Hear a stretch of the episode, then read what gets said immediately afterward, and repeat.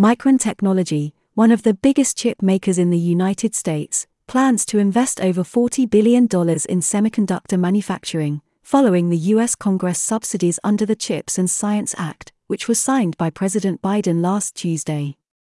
This bill approved by the U.S. Congress is a bid to reduce America's reliance on Taiwan and China for semiconductors used in electronics, weapon systems, cars, and appliances.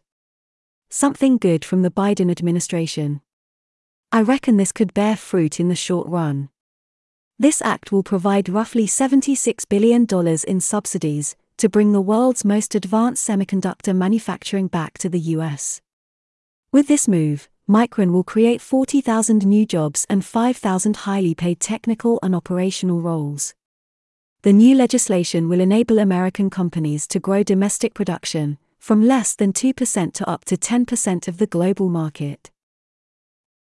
For its part, Intel also revealed that it would build a $20 billion facility in Ohio that was contingent on new subsidies.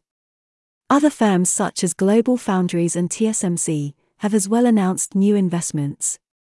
All of these are good news, since in the last decades, American chip makers had moved to Asian countries which offered lucrative subsidies and incentives.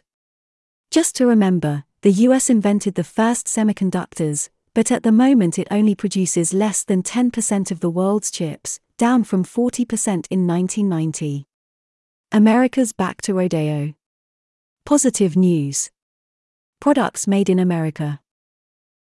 This is today's focus of attention.